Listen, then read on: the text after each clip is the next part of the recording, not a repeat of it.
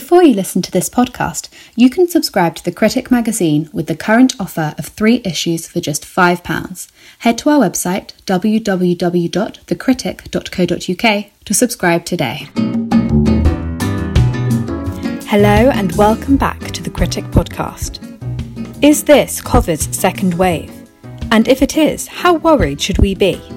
In this podcast, The Critic's political editor Graham Stewart talks to the investor and statistician Alistair Haimes about whether the data really stacks up for a resurgence of COVID-19.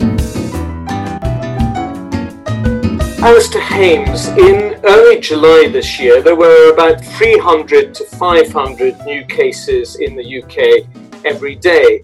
Now there's a double that, sometimes more than double that. There's about 1,000 new cases of COVID-19 a day. Is this the second wave? Well, I get very nervous trying to make predictions about where we are in the various trajectories of the epidemic based on cases. I think using cases as the prime metric has been very, very problematic throughout. In the early days, it was throttled by the lack of availability of testing.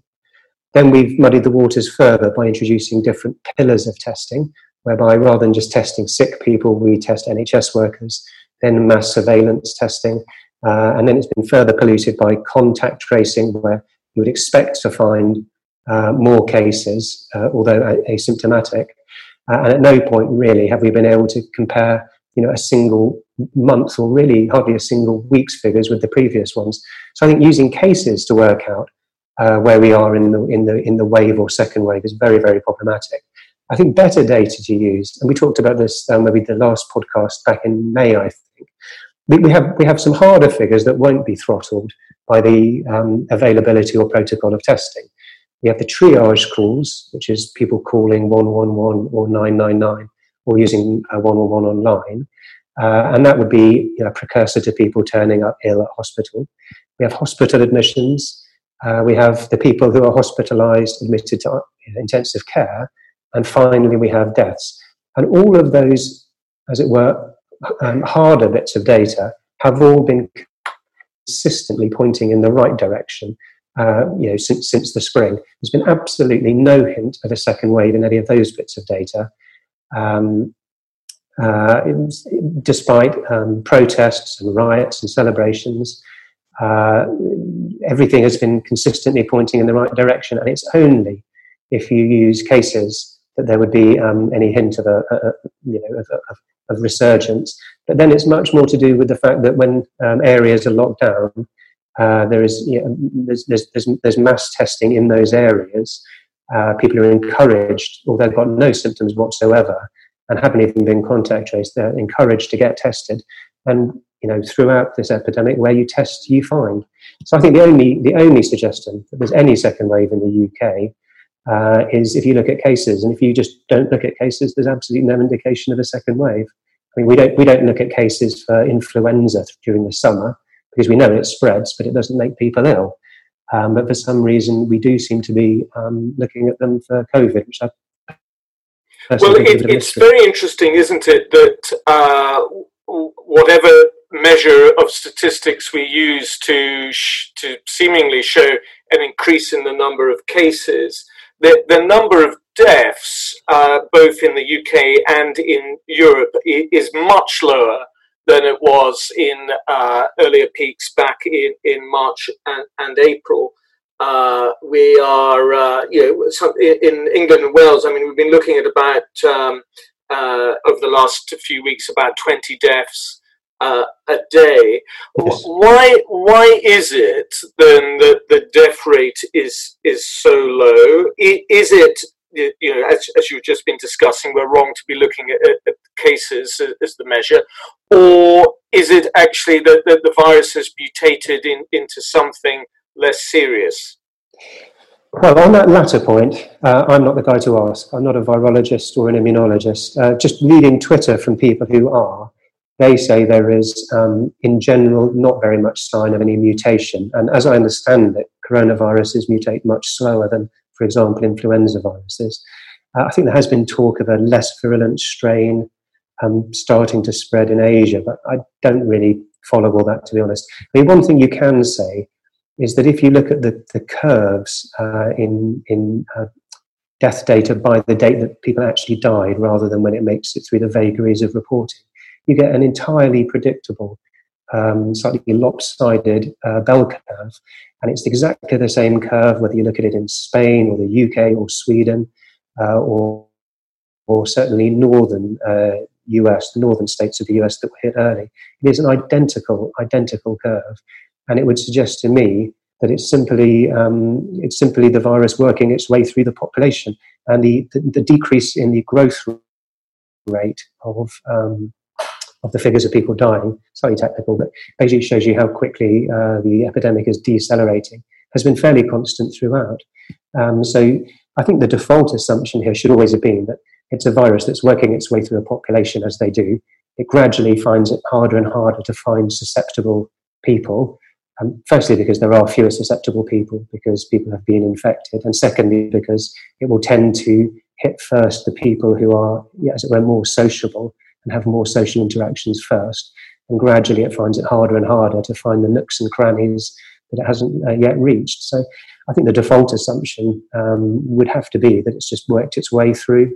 And, you know, it's a phrase that I think people have stopped using slightly out of embarrassment, but the initial herd immunity conversations we were having in the spring, it does sort of look like that's what it's doing. Maybe not herd immunity, and maybe better ways to think about it would be it's just reached saturation. You know, at a certain point, the sponge sort of can't hold any more water, and the population has just sort of been fully saturated with the virus.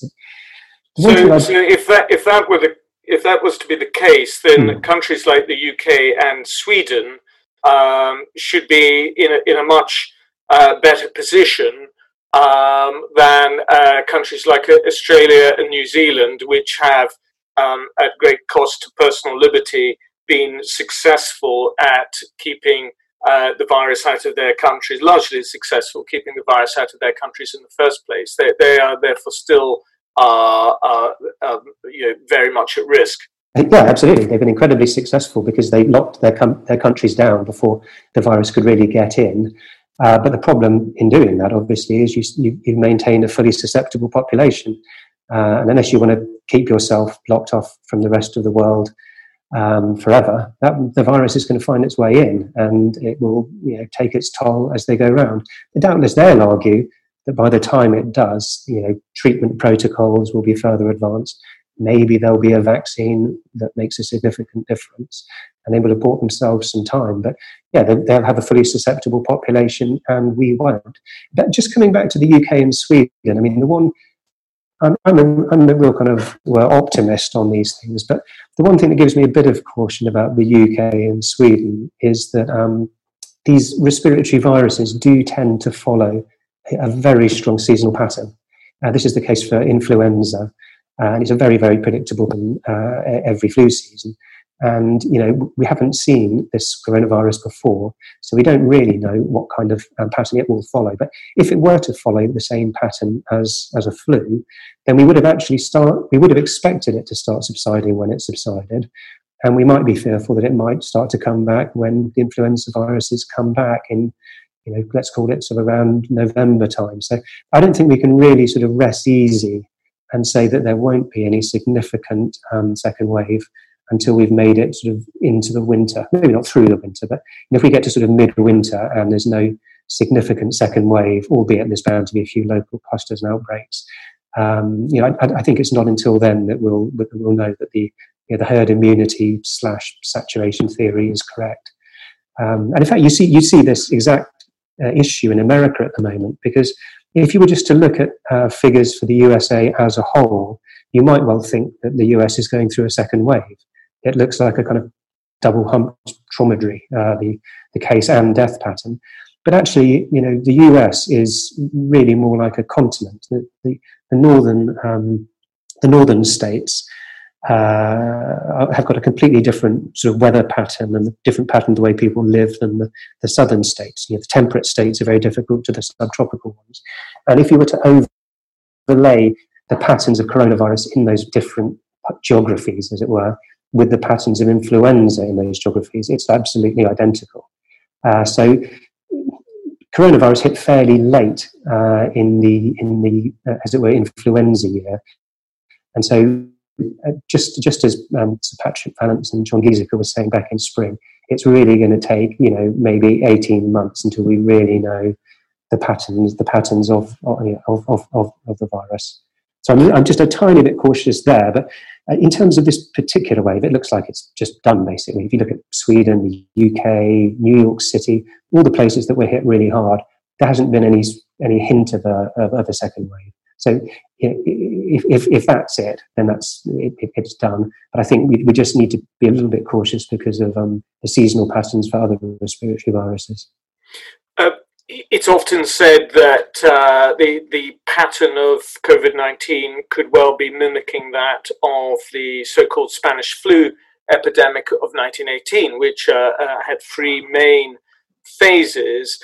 How useful is that 1918 experience? And if it's not, what would be the historical examples you would, from a statistician's point of view, you would draw attention to? Yeah, well, on the Spanish flu, that's an interesting one because, as I understand it, the really lethal wave there, which was the second wave of the three. There still seems to be disagreement in the books and the papers I've read of whether that was simply, as it were, a true second wave of the same virus. In other words, it was as if we'd sort of squashed the sombrero, as Boris Johnson said, and then it was people let up. They thought it had gone, and because of the summer, meaning that, you know, influenza just doesn't make people in summer, basically. That's what people think of as a true second wave, in which case that would be the kind of thing that, like I was saying 5 minutes ago, that might just give us a little bit of pause. But as I understand it, the 1919 wave was just a huge mutation, and there's even debate about whether it's a completely separate virus that came in, or whether it was such a significant mutation of the 1918 H1N1 virus that it was knocking over people who'd had the virus the year before. So you could get Spanish flu twice within a year, which is, you know, that's not a good time. The truth is, it's just too early to tell. We've got a completely typical epidemic curve for coronavirus, regardless of whether there was a lockdown or not, regardless of whether people wore masks or not. There is just a particular curve, certainly in the northern hemisphere, that this virus makes.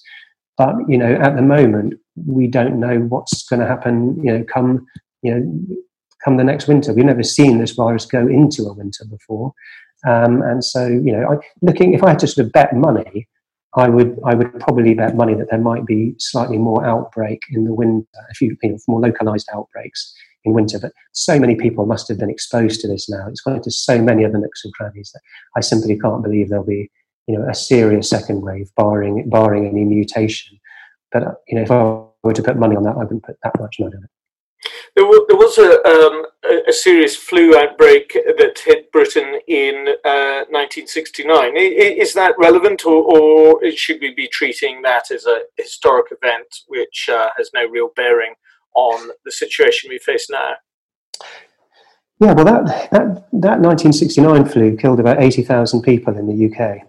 Of a much smaller population, and let's bear in mind that you know, that's roughly twice what coronavirus has taken in England. You know, we might want to just reflect on the fact that life went on completely as normal. I spoke to my parents; neither of them could actually remember the 1969 flu, and I tried to have a conversation with them about it. But it clearly didn't leave that big an imprint on people, and that, you know, that. That was also, I believe, an H1N flu. They seem to be the really nasty ones. Certainly, H1N1 flu was one of the viruses that became part of the cocktail, which was swine flu in 2009. And H1N1 virus is still going around now. You know, we get vaccinated for it every year. It's still going around every year. I think we're on the 102nd wave. So before we get too exercised about the second wave of coronavirus, it's probably worth remembering that all of these influenza viruses, we have vaccines. They still go around every year. Vaccines are very, very rarely a panacea. In fact, just within years that we'll remember, Graham, 2000 flu was a really, really bad year. Yeah, that winter there was more deaths per capita than the peak of COVID, and I don't recall anyone really talking about bad flus in 2000. There was no suggestion of millennium celebrations being cancelled. I think everyone was more worried about Y2K at the time. I think what has changed this year is the availability of information, and so we've I do think we've slightly blown things out of proportion. Well, I want to pick up on that point. 2000 wasn't so very long ago. Even 1969 is just in my life. How is it that the attitude, not just of the British government, but of the vast majority of governments worldwide, has changed? I mean, you say there's more information around. Is that all there is to it? What has been the role of the WHO in this? And or is it just that when one country does something very protective of its population, other governments feel they will be judged by that yardstick and must do the same? Gosh, this is going to be a chapter or two of the inevitable book, isn't it? I mean, one thing is we have possibilities that we didn't have then. So we can now say we're going to close down schools and have online learning for a term. That was plainly impossible even 5 years ago, and because it can be done, then inevitably it's on the table. We just work out how to react to these things. I mean, if you couldn't do tuition by Zoom, I very much doubt that children would still be off school now, let alone talking about them missing further school. And same for work. You just run roughly a 5-month experiment of the vast majority of people who work in offices working from home. I mean, plainly that would not have been possible even 5 years ago, but because it's possible, it's on the table when you're working out how to react to these things. The other thing we have is, because of the free availability of information, as soon as there's an opinion poll run, it's shared around the internet, pressure's put on MPs, and before you know it, the pressure is, it can't be resisted. We seem to now have effectively government by opinion poll, and I just can't imagine some of the great governments of the past running opinion polls before deciding how to react to these things. I mean, plainly, the UK government has changed its decision on how to react at various points of this epidemic based on what the opinion polls were saying, right back to the original lockdown. Mid-March, it was very clear what the government's path was going to be here. And then there was sort of mass clamouring in the press. And then there was the first of many pivots. So, if we want a very clear telegraphing of what government policy will be now, we just have to look at the opinion poll and you can set your watch. Now that wouldn't have been a possibility before there was opinion polls and they were shared on social media.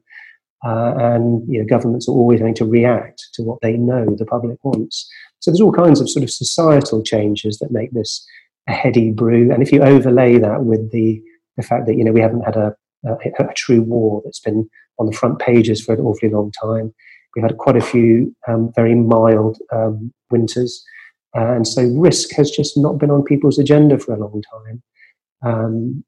Maybe there's other parts of psychology that would be worth exploring. For example, anyone who works in an office knows that there's a health and safety officer. You can go through life thinking you're taking no risk at any point. I think previous generations just knew that everything you do in life, you're always taking risk. And so maybe there's all kinds of constituent parts of modern society that have made a perfect sort of petri dish for this epidemic to be dropped into. There's a popular narrative emerging which goes something like this: the British government locked down a little bit later than it should have, maybe a week or two earlier. Because of that and the decision to empty the hospitals, to empty them of untested elderly vulnerable people into care homes, we had the shockingly high rate of deaths in care homes. That, and we are living with that legacy now. So, if only the government had acted both earlier and more sensibly, we wouldn't now have this kind of long shadow of other policies taking place, limiting our ability to go about our lives normally. Which parts of that narrative ring true to you, and which parts strike you as mistaken? Well, so I think we locked down from memory on March the 23rd. So if we're talking about a week or two earlier, we're talking about maybe second week or so of March. I think that would have made absolutely no difference whatsoever. You know, I think that the last time at which we could have locked down and, as it were, gone down the New Zealand route of trying to go for what's called zero COVID now, I think the last time that could have possibly have worked would have been roughly half term, before everybody, you know, went abroad, went skiing and so forth. But then we're talking about mid-February. You know, we're talking about roughly around Valentine's Day. So that's roughly a month before, you know, before the earlier lockdown that people are now saying we should have done. I think it was by the time it was on the agenda, it was already far too late for something this infectious, this easy to spread, you know, with this much asymptomatic spread. All the things we talked about on the last podcast that makes it so difficult to test and trace. You know, the last time you could have got around all those problems really was mid-February, and it was already too late, unfortunately. You know, it was already so well seeded through the population by the time it was on the agenda that it was always too late. And even if we had tried to lock down, we'd have locked down from the wrong countries. I mean, doubtless we would have locked down from China. And in fact, the people tracing the genetic makeup of the different strands of the virus circulating in the country, it's quite clear. In fact, Neil Ferguson pointed this out, that most of the viral strains in the country actually came from France, Spain, and Italy. So even if we had locked down, it would have been probably a month too late anyway, and we'd have locked down from the wrong country. So it was, by the time it was on the agenda, it was inevitable. So that part I don't agree with. Should we have just effectively done the original Patrick Vallance plan of throwing a true protective ring around the vulnerable, the people particularly in the care homes? Yes, I think that's absolutely right. And there was absolutely no defence for discharging knowingly infected people or untested people from hospitals into care home. There's absolutely that never made any sense. And you know, whoever is behind that policy is, I don't know how they're going to argue. In the inevitable inquiry that's coming down the tracks, they're going to have to spend a long time trying to work out their justification for that, because clearing the beds without testing, that is what has, in my belief, I think that's what led to the very high death toll. Another aspect that the government invested much hope in was the test and trace technology, which hasn't worked in the way that it was hoped. Has that really made much of a difference in your view? No, I don't think it has really. I mean, it's an incredible waste of money. I think they're up to about 10 billion, I read, which absolutely is absolutely befuddling.